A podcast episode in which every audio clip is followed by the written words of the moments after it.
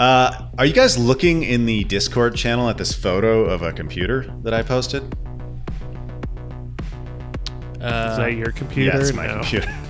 uh, it looks like a happened? melted Doom Eternal desktop background. Yeah, it's like the uh, the imps jumped out and started launching fireballs. I don't know what's the most shocking part of this image, and I will include this image as the uh, thumbnail, so you can check it out on our website, jump crash dot com, if you want to see it. But uh, it is a photo of a desktop computer that uh, someone was, I guess, playing Doom Eternal on, or had a Doom Eternal wallpaper on, and at some point, the keyboard, the monitor, and other elements caught fire, and then they doused it to put the fire out. So it's a half-charred desktop setup with a bunch of water on a table and a Doom Eternal uh, screen. And uh, I think the most shocking... I'm, I'm not sure. Okay, there's two possibilities for the most shocking. Either the absolutely bananas cable management, lack of cable management that's going on, or this yeah. uh, Microsoft mouse with a rubber cable. Like, what is going on here, people? Yeah. You think that they were just so frustrated playing it that they just burnt their computer? Yeah, I think that they they, bur- like, they sabotaged their own game. thing. They're like, how can I play a game with a fucking Microsoft mouse from like two thousand five? Uh, it is it is a, also that cable management is just like, I'm not an expert cable manager, but that is, it looks like there's a spaghetti monster behind the monitor. Yeah. It's, yeah. Uh, I think they were just playing the swimming levels of Doom Eternal. They're like, why yeah. are there swimming levels in this game? And then their hair caught fire because they were so angry. Yep. Yeah, I hope their hair is exactly I mean, I happened. hope nobody was injured, but it is uh, it is a comical scene. Um, Doom Eternal. Uh, did you guys play this Doom Eternal D L C that came out the other day? I did. What do you do? You, do you want to talk about that? Uh, sure. I could talk about it. Let's talk a little um, bit about that. I haven't tried it yet. I need to try it, but I hear it's so better than the other one. So I watched the trailer, which mm-hmm. I didn't mm-hmm. like. Yeah. uh, but we all know I, I have problems with the storytelling of this game. It's right. And trailers can be... A bit much. Like, yeah, one-directional. Um, but it also just is not Doom. Doom has never been a game about armies of fantasy monsters fighting each other. It's been about one guy killing everything in a horror sense or in a I'm a badass sense. Um, sure. But... Uh, the game so far, what I played, seems less frustrating than the first expansion, which I think is just mm-hmm. badly designed, personally. It's just frustrating. Yeah. It's just like a frustration simulator, in my opinion. I still find the game very frustrating, and I, I think that I ultimately probably don't love Doom Eternal, mm-hmm. really, as yeah. much as I would like to. But um, I think but, th- they've added some more mechanics to it. Um, right. So one of them is... There's these new imps that are made of rock, and you can only kill them with one weapon, which is the full auto shotgun mod. So it seems like what they've done with the two expansions is they said, hey, there's these two unused crappy abilities that we have in the game that we poorly designed, which is mm-hmm. the full auto shotgun mod and the microwave beam. Like, we're going to make you oh, use yeah. it. Um, I think, and those I think are the you're two totally things right, you have actually. To use. That is yeah. probably exactly what Hugo Martin was thinking. He's like, nobody uses these? Yeah, uh, let's so we're going to make them. you use it. Hmm. So... uh Not a fan of that design at all. I think that philosophy is the wrong approach, personally. Fix your oh, broken absolutely. shit. Fix your broken shit. Don't don't make us use crappy broken shit. Yeah. Or, or just or just don't force people to use mechanics. You know, yeah. like like what I what I love about Doom twenty sixteen is that there's a certain freedom to how you can play that game, but then you'll be playing Doom Eternal and you'll be hitting those highs and it's great, and then a Marauder shows up. And it's mm. like, ah, great. Now I have to, I have to use my super shotgun now. Yeah. Yep. yeah. Yeah. There's definitely. Doom Eternal is more lim- it's, I think it's more linear design. I think it is. Aaron and I yeah. have talked about this. We right. had a disagreement, but I think we can agree it's ultimately more lim- linear game design than twenty sixteen, right?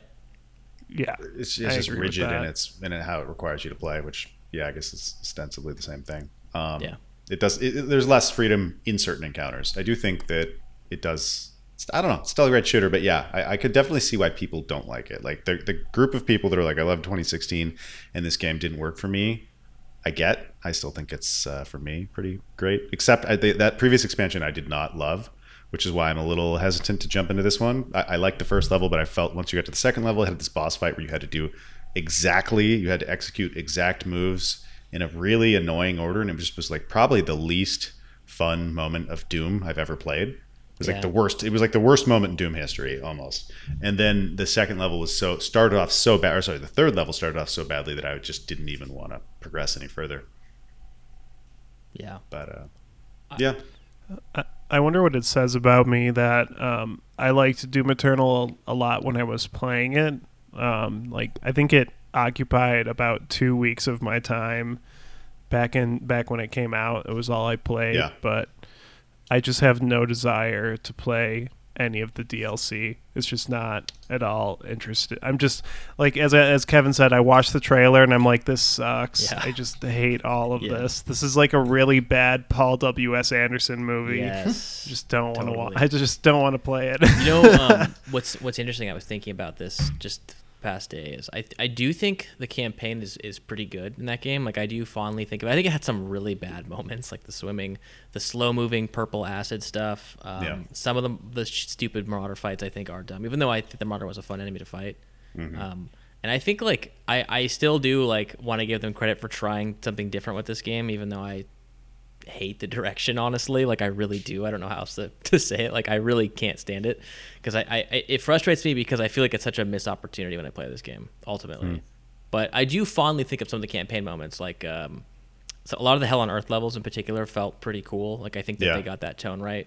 Yeah. Um when it's not overly story and cutscene heavy. So but but what I want to say to that was in response to Oren, the D L Cs are everything you don't like in like ten times stronger. Like it's more, more Marauders, faster Marauders, no. two Marauders, two uh, marauders more, yeah. more linear gameplay, more annoying mechanics you have to deal with. Like everything is, that you don't like is amplified. So don't play them if you. I kind of like the two Marauders though. Like that was like by the time I was able to beat the two Marauders, I was like, oh, I understand how to fuck a Marauder up now. Like I, I have this. It was like it was like a test, you know. It's like I appreciate that sometimes in a game where they're like, look, you've been doing this a variety of different ways. Like Dark Souls does this all the time. Sekiro does this.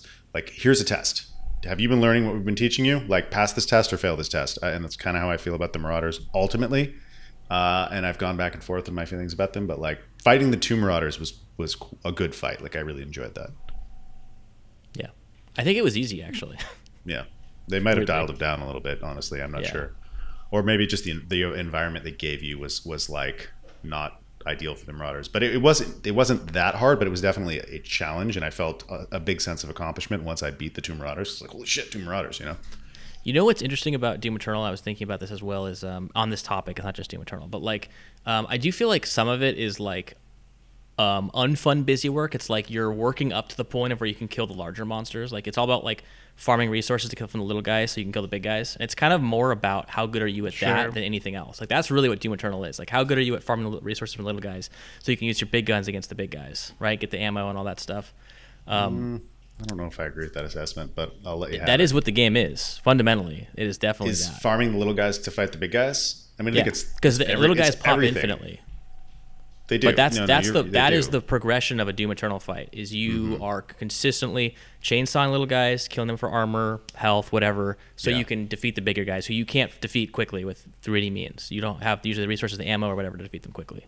So you need to yeah. fight the little guys so you can get the resources to fight the bigger guys, right? Well, it's about resource management. I mean, I guess that seems like a strange way to. I, I don't want to get too in the weeds about Doom Eternal because I just want to talk a little bit about the D L C. But um, yeah, I don't know. Right. If, I, I guess I don't know. That's that's that's an interesting way to phrase it, I guess. I just want to close this conversation saying that I would love to see a Doom game that just takes Doom twenty sixteen, but puts in the double dash and the super shotgun of Eternal. Mm. To me, that would be the dream Doom game. I mean, it's pretty much that's, Proteus, right? Proteus doesn't have. That's a what I was dash, hoping but... Eternal would be, but it's not. They wasn't. Like, don't you think yeah. Proteus? Because that, that's that? super. But but does Proteus have that super shotgun? The super shotgun of no, Doom Eternal is no. incredible. That's not. Doesn't have a dash. It feels either. so good to use. Ultra yeah. Kill has the double dash. Um, is that the name of that game? It's that yeah. arena shooter. There are a few games that definitely take pieces of twenty sixteen and, and, and with a little bit of Eternal. Um, they're all indie games with lo-fi graphics and less story presentation, but there's definitely some games working in that mold that are. They're all in early access, so we'll see where they go. Uh, I guess sure. speaking of early access, uh, I've been playing Valheim. I haven't played a ton of it, but I've played a little, and I will continue to check in. And so far, my feelings about it are, are pretty strong. Like, I haven't tried it. The main way people are playing it is cooperative multiplayer, maybe even PvP multiplayer. I'm not sure. I've only played it single player, but like the the setting is this sort of um, Nordic, like in between world where you're sort of in between the real world and Valhalla, and you're trying to make it to Valhalla, I think, something like that. So you're you're, you're in a world where there's not like towns and cities, uh, but it it really. It reminds me of some kind of mix of like Oblivion. Like there's a heavy Oblivion vibe there. And I don't know if it's sort of just nice. The visual style and the sound design a little bit just kind of reminds of it, and just the sense of exploration. And then like people say Terraria, which I haven't played as nearly as much, like Minecraft light, like you're not mining, but you are punching trees uh, to start off, and you are building stuff. So it's got some of that building and that survival mechanics, but the survival mechanics are in a way that are more helpful than hinder, hindrance, um, right. more of a hindrance. That's what I've read. You don't have to eat and drink, right? You you you don't have to. You can. Right. Like you're not going to starve to death or freeze to death, but you just you need to manage these things. But like like there was an article about Stalker and how Stalker solved the the issues of survival games, like literally, you know, now fifteen years ago, because instead of instead of having you suffer for not managing these things, it just like you, you like Stalker allowed you to use the environment to like aid you rather than hinder you. So this game is a right. similar kind of idea, uh, but. It has a really unique graphical style where like the textures look very much like a like a PlayStation one or early P C game with a sort of unfiltered, pixelated, chunky look. The character models and the world design are a little more three sixty-ish, and there's a lot of this sort of like hot highlights and uh, bloom that remind me a hell of a lot of, of three sixty games. And then it's got this really intense um, volumetric lighting that, that, you know, like with like shadows and like clouds and, and and smoke and stuff, so it looks it's kind of a weird looking game, but it, it works really well. I recommend turning off the uh the depth of field. I think the depth of field effect is really cheesy, but once you turn that off, it, it, it starts to look good. I like I hate games where they use the depth of field effect, where when you're looking forward, it's like out of focus, because like the way your eyes work is if you're looking at something, it's never going to be out of focus, right? What about Dark Souls one? Yeah, I, I turned I played Dark Souls with that off. I hate Dark Souls. Dude, I love that, that effect. It makes uh, it, it look just, like such a weird dream world. Yeah.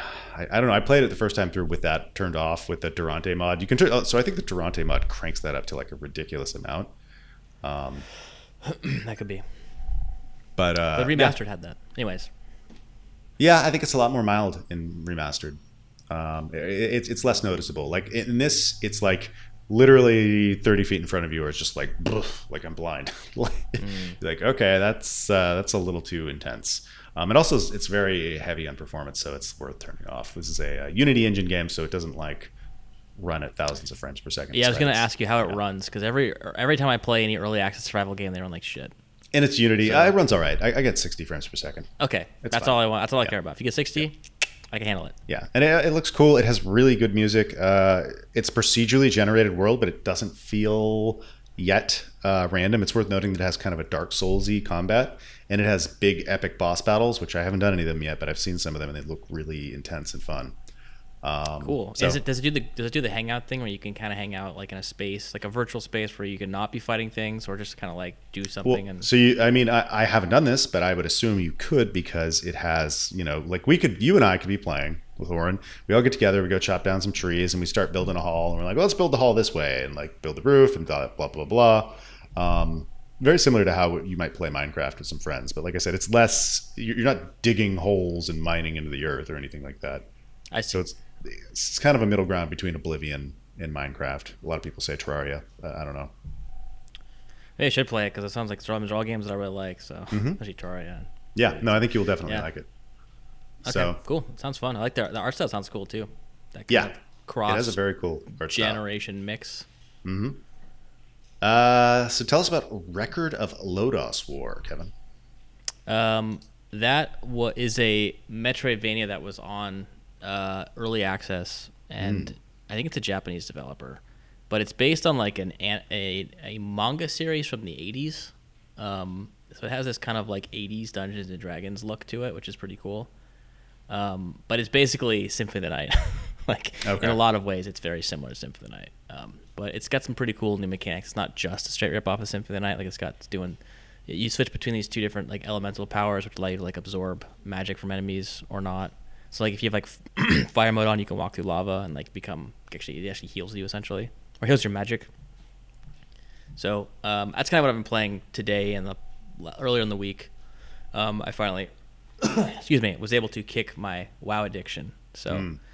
I know we've been talking about WoW, and I've, I've I feel free from the, those chains. So free from the quite, shackles of, of free uh, from the shackles of yeah. Azeroth. I kind of hate myself when I'm playing that game, so I feel better. All right, that's good. Do you ever get like uh, like uh, desperate phone calls from World of Warcraft, like pleading you to come that's back? That's how and it play feels. It? Yeah, it it's like um, when I'm playing that game. I think the way that I play it, because I can't engage with it in a casual manner, is like I need to be. If I'm not playing it, I need to be like thinking about it and when I can play it next. And then the whole time I'm playing it, I'm hating the time I'm playing it. Mm. So it's just like this, like. Yeah, that's a good yeah. reason not to play it, I think. It's a good reason not to play. I think for me, it doesn't work, yeah. unfortunately. Even though I am sad that we can't play it anymore because I had fun. When mm-hmm. we, I had fun, like five to ten percent of it was very fun when we were playing together. That was that was good. five to ten percent? Because I, I spent so much time playing without you guys. Oh, well, yeah, I think that's... Uh, Maybe twenty percent. That's, that's the trap. Uh, the time well, with the crew was fun. Time without the crew, miserable. Hmm. Yeah, well, maybe Valheim will fill that niche. Yeah. Uh, yeah. Cool. Okay. I, uh, what else have we got? We got Star Wars Squadrons, which is uh, not TIE Fighter, but, you know, it's as close as we're going to get right now. What do you think, Oren? Um, it's uh, it's it's kind of funny because I, I want to talk about this game in the context of not just TIE Fighter, but Game Pass, because mm-hmm. um, uh, it just came out on Game Pass. And... I would have never played this game, but because of Game Pass, I was like, oh, I'm going to just dip in and play it. And I totally just played it for forty-five minutes, and I was like, this is not for me, but I'm so happy that Game Pass exists, mm-hmm. where I can just kind of jump in and play games. Um, but yeah, it's definitely not TIE Fighter. Um, it's it, it, it's cool. I mean, I think, I think it's great that apparently the game is super short mm. and not... super content heavy, because it kind of feels like that kind of game where yeah. you just kind of dip in for however long you want, you kind of get a taste of it, and you're like, wow, TIE Fighters are so cool, it's so fun to fly around in this thing. But that's as far as I got. I will I will say that there were a couple of story things at the beginning that were kind of interesting. Mm-hmm. Like there's literally this mission where you're sent to basically destroy refugee ch- ships and right. uh and then you get sabotaged by your own commander, because the commander says, like, after Alderaan got blown up, I can't let this happen again. I can't let the Imperials kill refugees. And I was like, oh, that's pretty nuanced for a Star Wars game. Mm-hmm. Like, I you don't really see discussions of, like, one uh killing refugees or disenfranchising refugees in the context of Star Wars like that, and how that's a moral problem of imperialism. But um other than that, like, you know, I was going around shooting X-Wings, and after I blew up a few of those, I was like, I think I got what I wanted from this game. Yeah. And I moved on. Yeah. Uh is that how you felt, Aaron? Yeah. I, I uh I mean I so TIE Fighter for me, and this is this is where I come in with just too much baggage, is like a formative game. It, it's it's one of those games that, like, you know, like, changed how I think about video games as a kid. Uh, so this was, like, not quite TIE Fighter, but it was almost there. And I kind of, I felt like, man, like I, I couldn't help but compare it to how it fell short of what I expected from a TIE Fighter game, which I think, you know, is, is a problem, is my problem, but it, it hindered my enjoyment. I did have a bit of fun. I played it for like two hours. It was really good looking game. Um, when I played it, there was some issues with the, uh, there were some technical problems, so so I, I had to deal with that yeah, too. Yeah, those were but, bad. But um, like, it's, you know, it seems like a fun game. I do think that, like, as you said, it is a testament to the fact that Game Pass, I can download a game, play it for, you know, twenty, thirty minutes, an hour, six hours, and get out and not feel like I have to buy it. Like, I haven't, I have, here's a funny thing that happened to me. I, I got a gun skin in Counter-Strike Go that was worth like one hundred eighty bucks, and I sold it. And so I have like a bunch of money in my Steam wallet for Steam games, because when you sell it, it goes to your Steam wallet. And I literally haven't spent like hardly any of it, except for when I bought Valheim, because I just have so many games that are available to me to play from, like, you know, Game Pass and my backlog and all the free games that Epic gives out. And I'm just like, I'm drowning in games. And I'm like, I, I yeah. don't even want to buy anything anymore. Like, a Steam sale I, is know, not tantalizing. I really think that uh, too many options is a major hindrance. Like, yeah. It is, as nice of a luxury as it is and amazing to have, like, I mean, it's such a weird thing to complain about having too many great games, but it is like, oh my God, what do I even play? It's like... Yeah. Yeah. Yeah, I think that is kind of a real problem of service of services, honestly. Um, I think it's I think Game Pass is great to have options and to dip into stuff, but I find myself not committing at all to most games I play. Like, I just played I literally dipped in and, and I played like Perfect Dark mm. for like twenty minutes, and I was like, this is awesome, but I got my fill. But I, on the other hand, I think it's great if uh, you're just trying games out that you wouldn't normal normally play, and like mm-hmm. I played Dragon Dragon's Quest eleven, or like which which Dragon Quest are we on? eleven. The latest eleven. One. eleven. Yeah, yeah. I'm like I, I think it's eleven, yeah, it's eleven, but I can't remember. Um, I played that like, and I would never, I, I wouldn't have bought that game honestly, but I played it for like thirty-ish hours, and I just kind of fell off of it.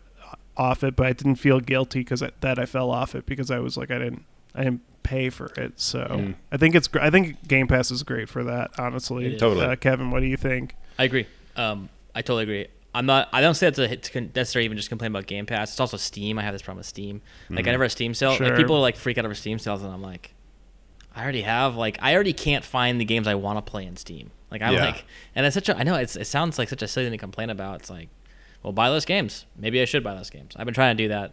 Like, only play the games I really want to play. I, I took my Steam wishlist down from one hundred forty games to like fifty games. Like, because I just, I'm like, am I ever going to actually play these games? Do I even care about them? Yeah. Probably not. Probably not. But I, I, I mean, I just, uh, oh, I was just going to say that I have this problem just with Netflix in general. Mm. Like, and just watching movies. Yeah. I, fi- I find myself just watching the first thirty minutes of like five movies, and I've wasted my afternoon because I can't commit to anything. It's like, but I go to anyway. Netflix or Amazon, and I'll be like, oh, I want to watch something. And it's like, uh, you like kind of will go through and look at a couple things, and like, oh, I remember this. And like, you don't ever commit to watching anything. Right. Yeah. It's like, is Netflix about I hate it. Navigating a screen and looking for things to watch, or is it about watching yeah. the actual things? Yeah. Uh, I do find, though, that I will end up, despite this sort of, you know, analysis paralysis or whatever, like, I will end up finding games that I want to play and playing through them. Um, it won't always be the games that I intend to. Sometimes I, I have difficulty playing the game, but, you know, shit finds its hooks and gets, you know, you get going on it. So, yeah, yeah. I agree. Uh, what do we, what else we got? Borderlands three. See, I mean, this is this is what we're talking about right here. Like, you you intend to play all these other games, but you're just playing the shit out of Borderlands three for some reason. uh, it's kind of funny because I've played through Borderlands three already. I played it when it came out, and I really liked it when it came out. And uh, yeah, this go around, I got to like chapter eighteen, and I think there's twenty-four chapters, and then my brain literally just said, you got your fill, and I just stopped playing it. Mm. Like, I, like, maybe this is just an age thing, or that I just play too many video games, but like, the moment a game loses my interest these days, I just kind of stop playing it. Like, it's honestly, right I was really close to doing that with Immortals Fenyx Rising, mm. as much as I love that game, because the ending was like too long, and I was like, mm. I think I'm just going to stop playing this, but I just saw it through because I really wanted to finish it. But but yeah, with Borderlands three, I did get to that point where I had this feeling of I got my fill, and I just stopped playing it. But I, I like it. It's a cool game. The humor is terrible. Like, like the sense of humor of that game is oh, like yeah. something. It's like out of twenty ten. Yeah, honestly, dude, it's like it's like two thousand eleven YouTube humor, right? Yeah, it's like ah, these S J Ws and their lattes. It's like, it's so bad. It's just horrible. High quality stuff. You know, terrible humor. Yeah, it's just terrible humor. But um, the gameplay loop is satisfying enough, and the guns feel good to the point where I and there's just enough variety where I kept going, and I probably played like twenty-seven hours of it thereabouts, but it, it, it was good. Cool. Good game. Good time waster. Nothing more to say about it, but oh man, that humor is terrible. All right. It's awful. Speaking of games we have nothing more to say about, you have thirty seconds for Hitman three. Go. I'm still playing it. It's been two months and I'm still playing it, and that's all I have to say. That I'm just so get, I'm just so glad that this game came out, because I don't know what I would do with my life without it. Like that's that because there's just been no video games coming out, and Hitman three, it's like came out at the perfect time to shine, and I'm still playing it.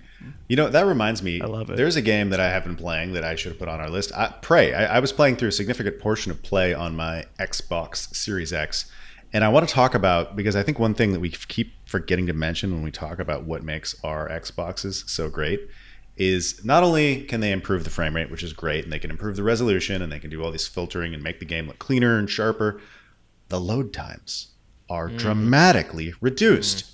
Uh, if you play Prey on a PlayStation four or a, you know, Xbox One X or whatever, you have like a one minute long load time between areas, which if you've played that game, you'll know that you were frequently kind of hopping from one end of the station to the other, which yeah. will, you'll incur multiple load times sometimes in a, a small stretch. This game has like ten second load times, and that's true of basically every game, right? I, I, we, we, is this true for you too, Warren? Like, yeah, like these load times yeah. are transformative to playing these games, where before you would just, you'd be sitting there staring at a load screen all the time for like one minute, ninety seconds even. Um, it's I, I realize every time I listen to when I'm editing these podcasts, like, oh, we forget to mention the load times. The load times are fucking huge. It's such a big yeah. difference. Um, that's a big deal. And Prey on Game Pass is really, really, really nice. It's it's everything's kind of tuned up. It, like all the problems, it had a really bad input lag issue before, are fixed, um, and it just plays really well. It looks great. Um, the load times are snappy, and Prey is, is I think I said this last time, it's just a really good game that I think a lot of people missed out on because it had a lot of bad hype and it came out at a weird time, and it was like. It was weird, you know, the reviews were not kind and had just a ton of technical issues. So like, check out Prey uh, on Game Pass. Um, I, I did play Prey um, back in two thousand nineteen, I think, and I really liked it when I played it.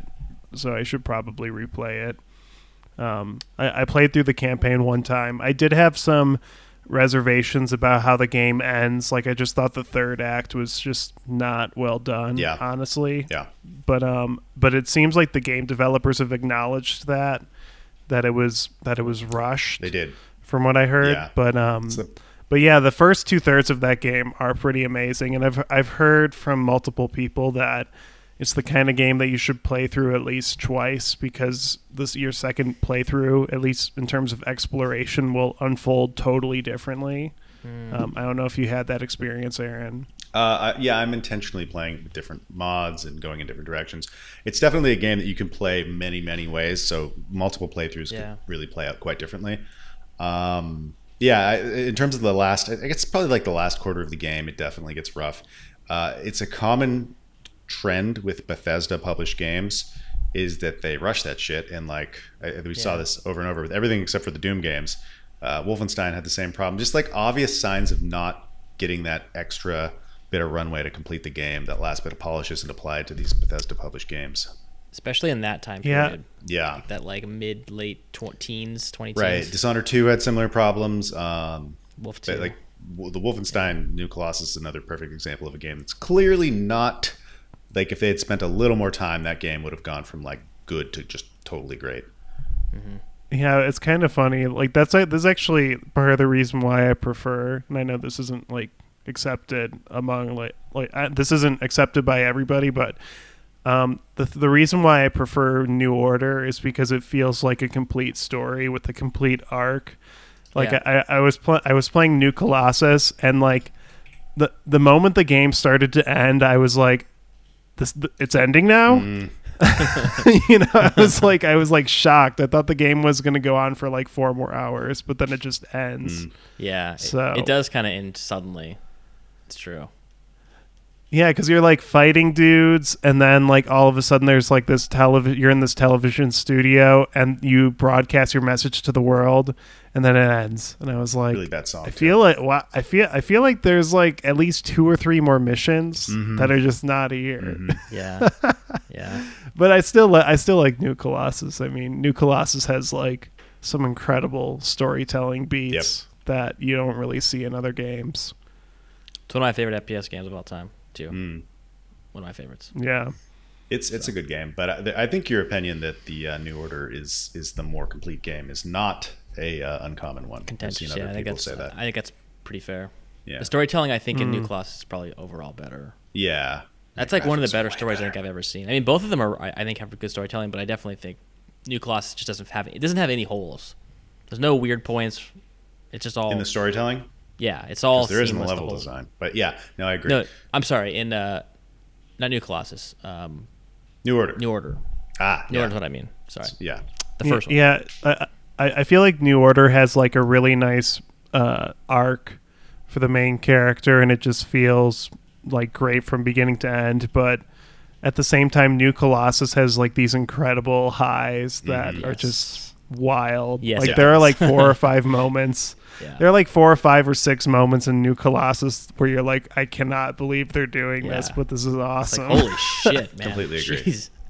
yeah, yeah, definitely play that if you haven't. Uh, I guess that leads us into our topic of the week. Kevin, what is our topic this week?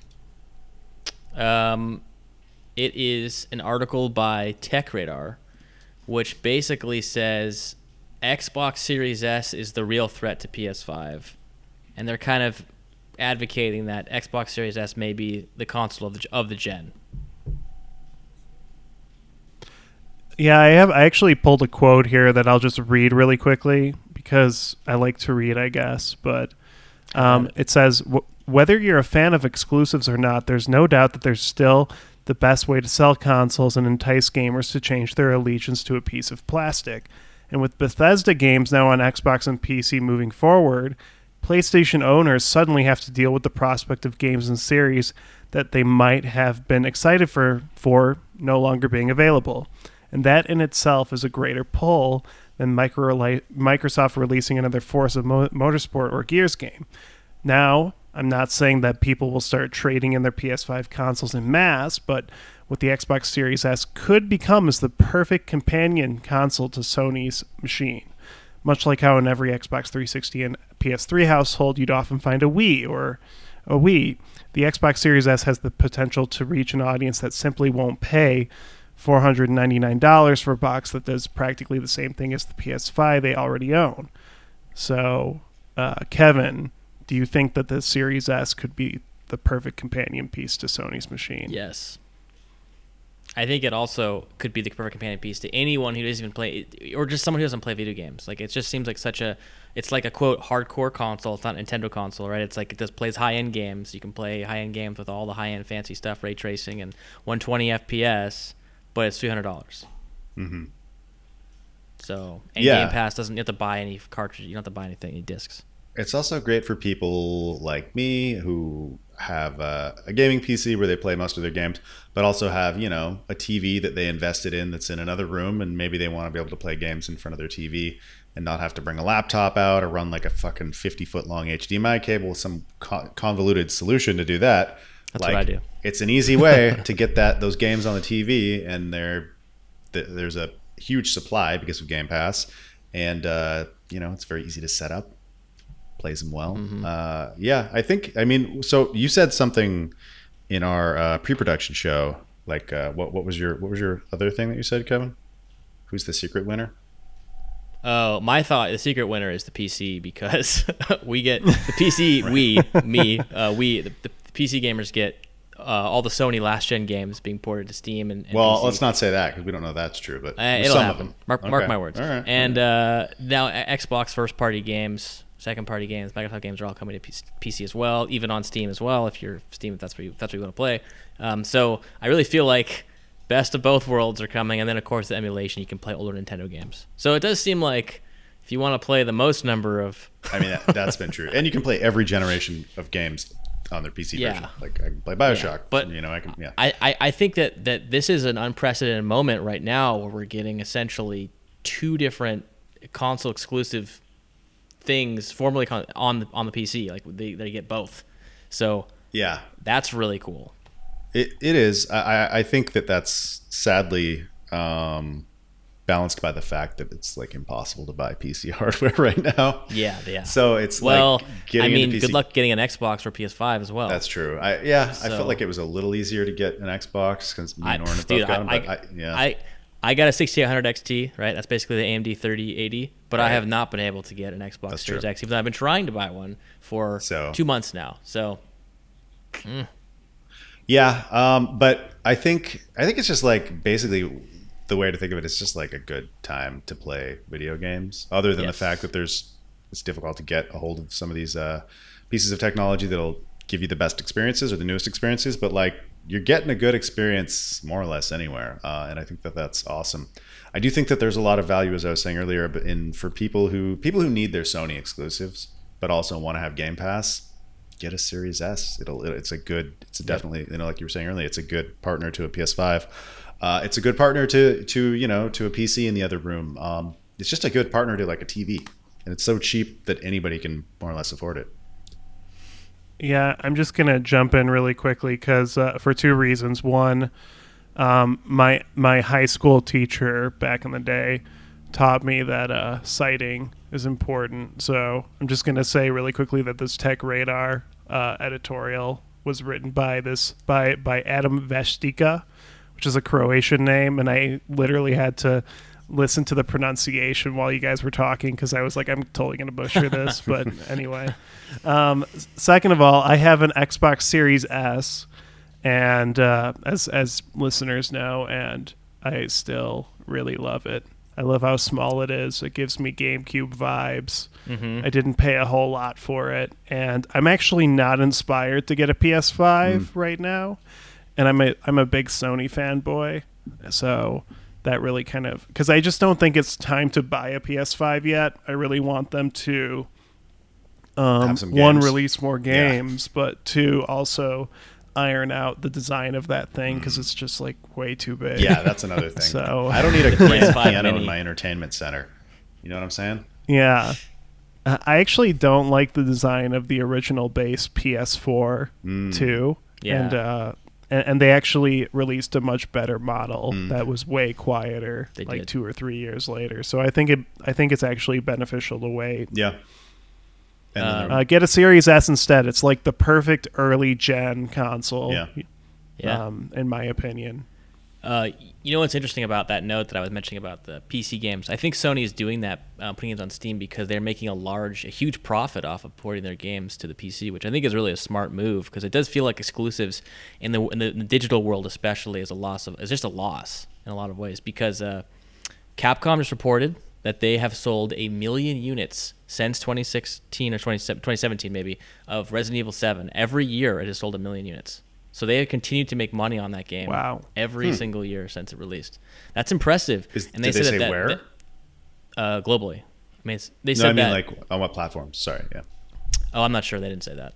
Um, but they said that, that that would not have been a thing in the era of uh, physical medium only, because you couldn't, you know, games would be made, manufactured, released, and then they were done. Whereas yeah. now they exist forever. They can always be bought and and, you know. Totally. And I, I I mean, that's one thing that like sold me on Steam, you know, twelve, mm-hmm. fourteen years ago, was just this idea that like, oh, like, you know, I don't need to play a game right now. I don't need to feel this urgency to run down to GameStop and pre-order my game and wait in line. And like, you know, and I also don't feel limited by having a physical copy that I need to keep forever. Like if I had to keep, if I could only play the physical copies of games that I bought, you know, ten years ago, I would, I don't know what would have happened to them. I've moved like six times in the last ten years. Yeah. Uh, Definitely. Right? Yeah. But all those games are in my Steam library, so that's nice. Uh, and I still own the games that I bought on Xbox in like two thousand seven. Mm-hmm. So that was that was a nice surprise. So how long will it take Nintendo to realize this? They can start putting their games on their platforms. Forty years. You think uh, they'll ever realize this? You think they'll ever be like, oh, we could make our we have the most some of the most valuable I Ps in the industry, if not the most valuable one, Super Mario. Yeah, Zelda. Yeah, yeah, I don't know. Nintendo's a strange nut. They operate so like by their own rules that it's really it's difficult to say. Yeah, yeah. It isn't like March thirty-first the day Mario dies or something, because they're getting rid of that Super Mario All Stars game from their digital store. That is, is, is that still a thing? Like this, just What, what are they are doing? You thinking? They're taking off. So they they have a, a collection of three remastered games on the Switch, like Mario sixty-four, um, Mario. I can't the one with the, the janitor one that I hated on GameCube, and I can't remember the name of that game. Mario's and uh, and Galaxy, and they're taking them off of the store because they want it to be a limited time event. So you actually cannot right. buy the game digitally. I think in it's or, like the Disney day, Vault. Or, Like Disney yeah. used to do that. They'd really be like, we have Fantasia and you can buy it on cassette, you know, it's like the nineties for two years. And then we're going to put it in our vault until the end of the millennium. Um, yeah. Like if you had to guess dumb shit. So lame. Off the top of your head, like what, what, what video game franchise has sold the most? What would you think it would be? And the most, most number of copies sold. Mario. Oh, Grand Theft Auto. So Grand Theft Auto has sold three hundred twenty million copies.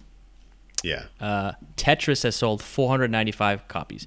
Uh, Call of Duty has sold three hundred million copies. Number one, Mario, six hundred eighty million copies. That is over twice G T A. That's across like forty games. I was right. In forty years, you know? But dude, that is huge. Yeah, Mario yeah, is Mario's a huge. behemoth no, no of... Yeah, but part, part, of that, part of that revenue is because they just keep re-releasing the games and not you know, well, not putting it on virtual. And they package you know? them with consoles. Virtuals. So like every yeah. N E S and Super N E S sale goes into that count.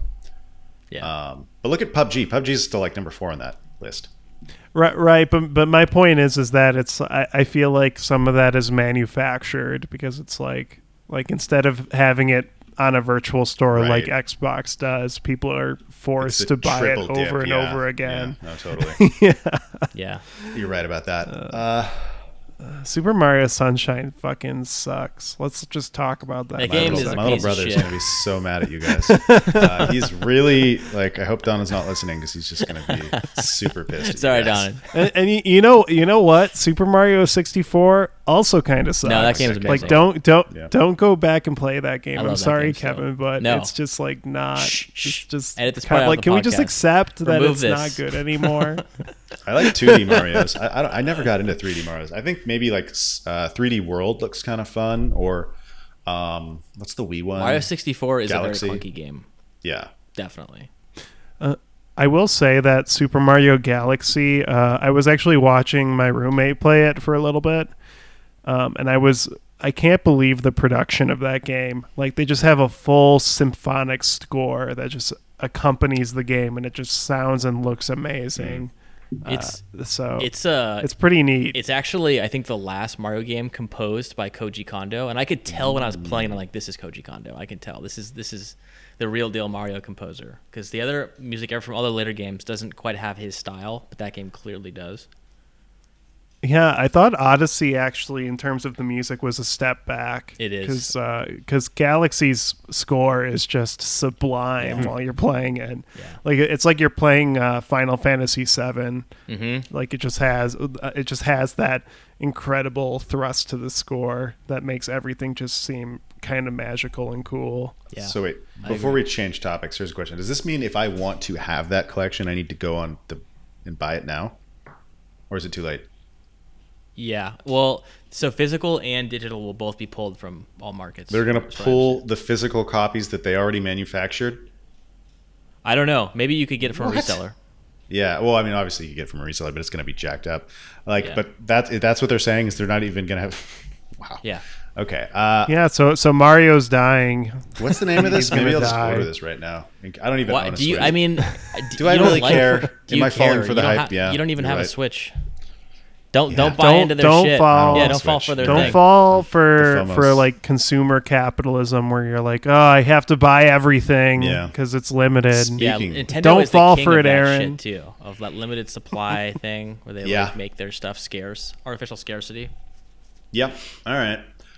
Well, get a get a Series S or X or whatever works for you. But uh, Xbox Game Pass is a pretty fucking awesome platform, even if it gives you a little bit of uh, too many games to play. But it's yeah. uh, it gives you a lot of good games.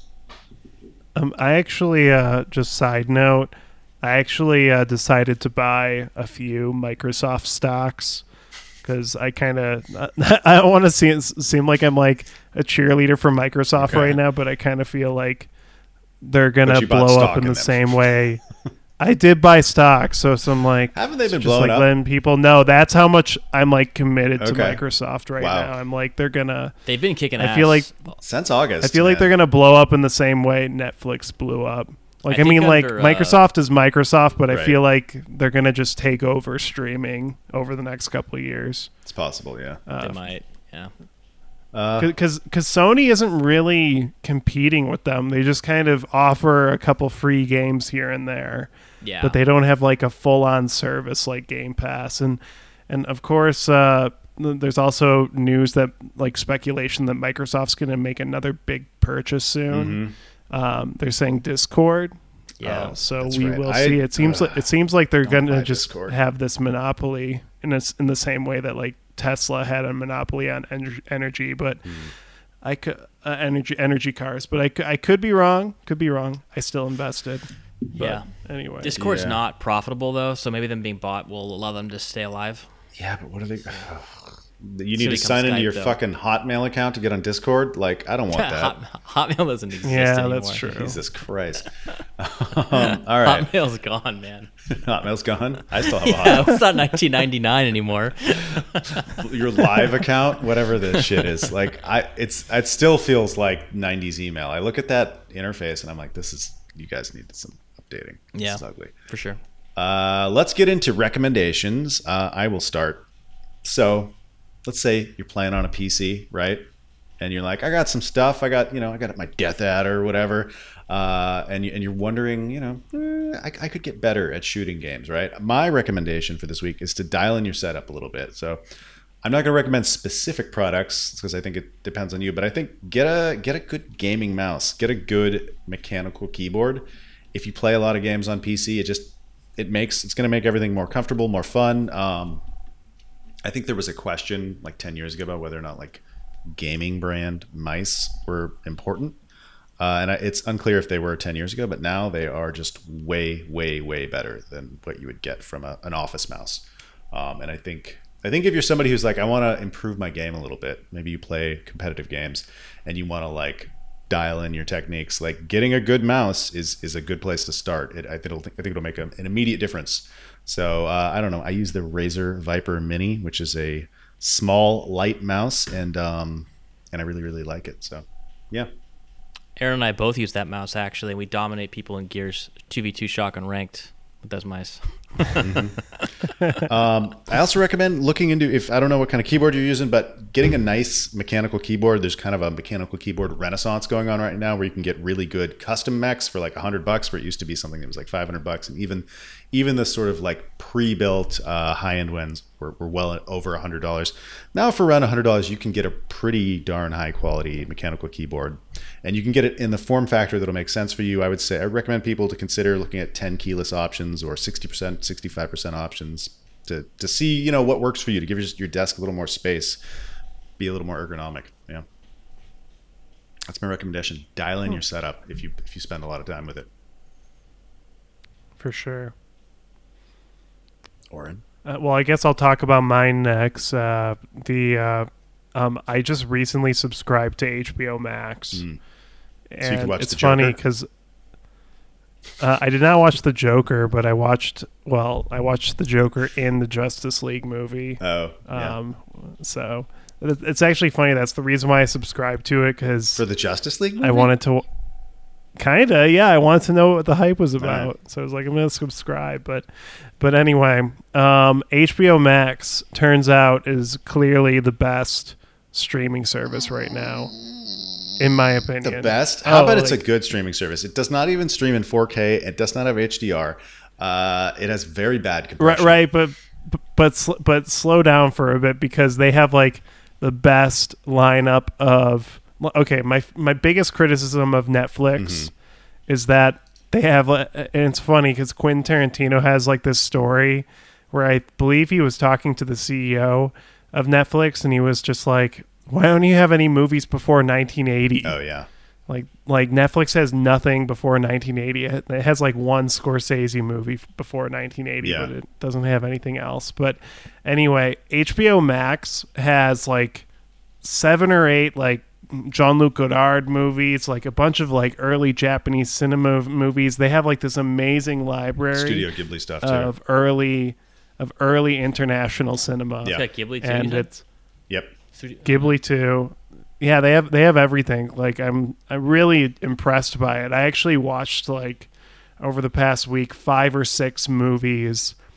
Um, just because I could, because mm-hmm. I was like, I'm gonna, you know what, I'm gonna watch Paris, Texas by Wim Wenders because it's just on here. Mm. Uh, I'm gonna watch Jean-Luc Godard's The we- uh, Weekend because it's just on here, and I just like literally rolled credits on uh, ja- early Japanese movie called Ugetsu mm. by Kenji Mizoguchi. So it just has like all of this like stuff that you don't really see in Netflix because we live in a culture where if something came out at, before twenty eighteen, it's irrelevant. Right. Um, no. Just this hyper present tense culture. So yeah. it, it's really nice having H B O Max because I'm like, oh, there's like a lot of good movies that came out a long time ago. Like I like I I watched uh, Weekend by Jean-Luc Godard, which is like this late sixties anarchic uh, uh, movie that he made, and it has so much to say about uh, the apocalypse of it, believe it or not, even though I was just talking about the stock market, I am not an uber capitalist. um, I'm actually kind of a lefty, so I um I, I'm a lefty so I was I was I was watching Weekend by Jean-Luc Godard, which has so much to say about um about uh, late capitalism and how apocalyptic it is in a way that like really resonated with me. So my my point is is don't watch present tense movies. Mm-hmm. Go back, watch some amazing international cinema from the fifties and sixties on H B O Max because you'll probably connect to it more than you think. Uh, yeah. So that's my recommendation. I think I think there's a tendency for people to not want to watch movies that either came out before they were born or before they graduated high school, kind of depending on the person. And I think that that's a, it's the same thing with video games. I think that you really should go back uh, and look at this stuff because there's a lot of great movies that were made. You know, some of the best movies were made, probably were made before you were born. Uh, how do you think that this compares to the Criterion Collection, which I think is sort of exclusively a set of uh, well-regarded international cinema? Most of it coming out. Well, um, Criterion Criterion Collections was pro- probably that's probably the best streaming service, honestly. Yeah. But um, H B O Max, I think, if you want like something like Amazon Prime or Netflix, kind of a more mainstream streaming service, I think H B O Max you get the best of both worlds. You get the the new stuff, but you also have this great collection of older stuff and like this really great library. And yeah, like kind of to your point, Aaron, um a lot of my friends love the movie Interstellar. Mm-hmm. Like they love Interstellar, but they've never seen two thousand one A Space Odyssey or Solaris, like, yeah or or like Solaris by T- Tarkovsky. It's like it's like Interstellar is awesome, but like two thousand one like is those so much two better. Movies are yeah yeah yeah, yeah it's like, you know what I mean, Interstellar's like, all right, like that is yeah but yeah no I, I I'm completely uh, with Interstellar you. has some like Interstellar has some bad Christopher Nolanisms in it, like that are kind of signature to his work. Yeah. But, mm-hmm. um, uh, but yeah, I think like I think I think people tend to uh, honestly, I fall for it. Sometimes I live in the present tense too much, like, and I uh, o- only play or watch or read recent stuff. Mm-hmm. But there's so much great stuff. Like, it's kind of another thing too is um, uh, like a lot of people has have this misconception that like movies before nineteen seventy are too P G. Mm-hmm. Like they're not R enough. They're not rated R enough. I just watched that Mizoguchi movie, uh, Ugetsu, and it was made in nineteen fifty-three. And um, part of what the movie is about is is just uh, human suffering because uh, it was made in, you know, post-war Japan. There was like a lot of suffering that especially uh, women were experiencing, and and there's um. there's like a really sad and brutal rape scene in that movie that like totally took me off guard and made me feel terrible and complicit. And it's uh, um, like e- even if those movies aren't R rated, like a lot of them have R rated subject matter mm-hmm. that's handled in a way that's they're certainly mature, incredible, yeah. and their themes that, and, that's yeah. really mature. So I think. Uh, That's another misconception about old movies. Some of them are, a lot of them are way more sophisticated and mature than, yeah, I completely than people agree. give them credit for. Yeah, I, I think like when you think of American Hollywood films had these like standards board, but that wasn't true for the rest of the world. So the rest of the you'll see much more interesting stuff going on. Uh, and it, it, there's a tendency to conflate like, you know, tits and ass and swear words with like mature, right? Like like the cyberpunk problem, right. Like cyberpunk a game for adults because it's got tits and ass everywhere. Well, not really, but um, it's it's just how mature not is Duke Nukem three D? Come yeah, on. yeah. Duke yeah. Nukem three D is like pretty fun though. Oh yeah, yeah I mean, it's I, fun. But it's like a it's middle like, school kid game. It's like so immature. Oh yeah, oh yeah. Even no, though it's I, like adult. It felt like an adult when I was twelve playing it, but um, yeah. It's so it's just like there's so much misogyny in that game. It's like really incredible. Like it, it's it makes me like pretty uncomfortable. But that was the nineties. But man. goddamn it, nineties, the, the yeah. game's actually it's fun. That game is fun pretty game. fun. Mm-hmm. Yeah, it's a fun game. I think it's so. a classic nineties game. I, I like Duke Nukem three D. All right, well, check out uh, H B O Max and Criterion Collection. Really, if you really want to dig in, get that fucking Criterion Collection. Yeah, be a man. Oh wait, that was I shouldn't say that. Be a man. That I, I take that back. I'm mean, be be a moviegoer. Be a, be a lover be a, of be cinema. Be a lover of cinema. Yeah. All right, Kevin. Yeah, speaking of yeah. lovers of cinema, what do you got for us? Um. So I uh work for a living. Nice. So I'm always trying to find music to listen to because I get distracted very easily if I'm not listening to music. Um. Some of my coworkers like want to just like hang out in group chat or something, and I'm like, no, I just want to listen to music and like do work because mm. that's how I function mm-hmm. the best. So I'm always looking for new music to, to listen to, and um, I listen to Primus a lot. It's a like weird, funky nineties alternative metal band, and in the periphery of them is this guy Tom Waits, who's like a bluesy jazz singer from the seventies, um, but recently, not that recently. More recently, he released just a bunch of really weird experimental music, which I've been listening to. Um, and the album I was listening to is called uh, Bad As Me.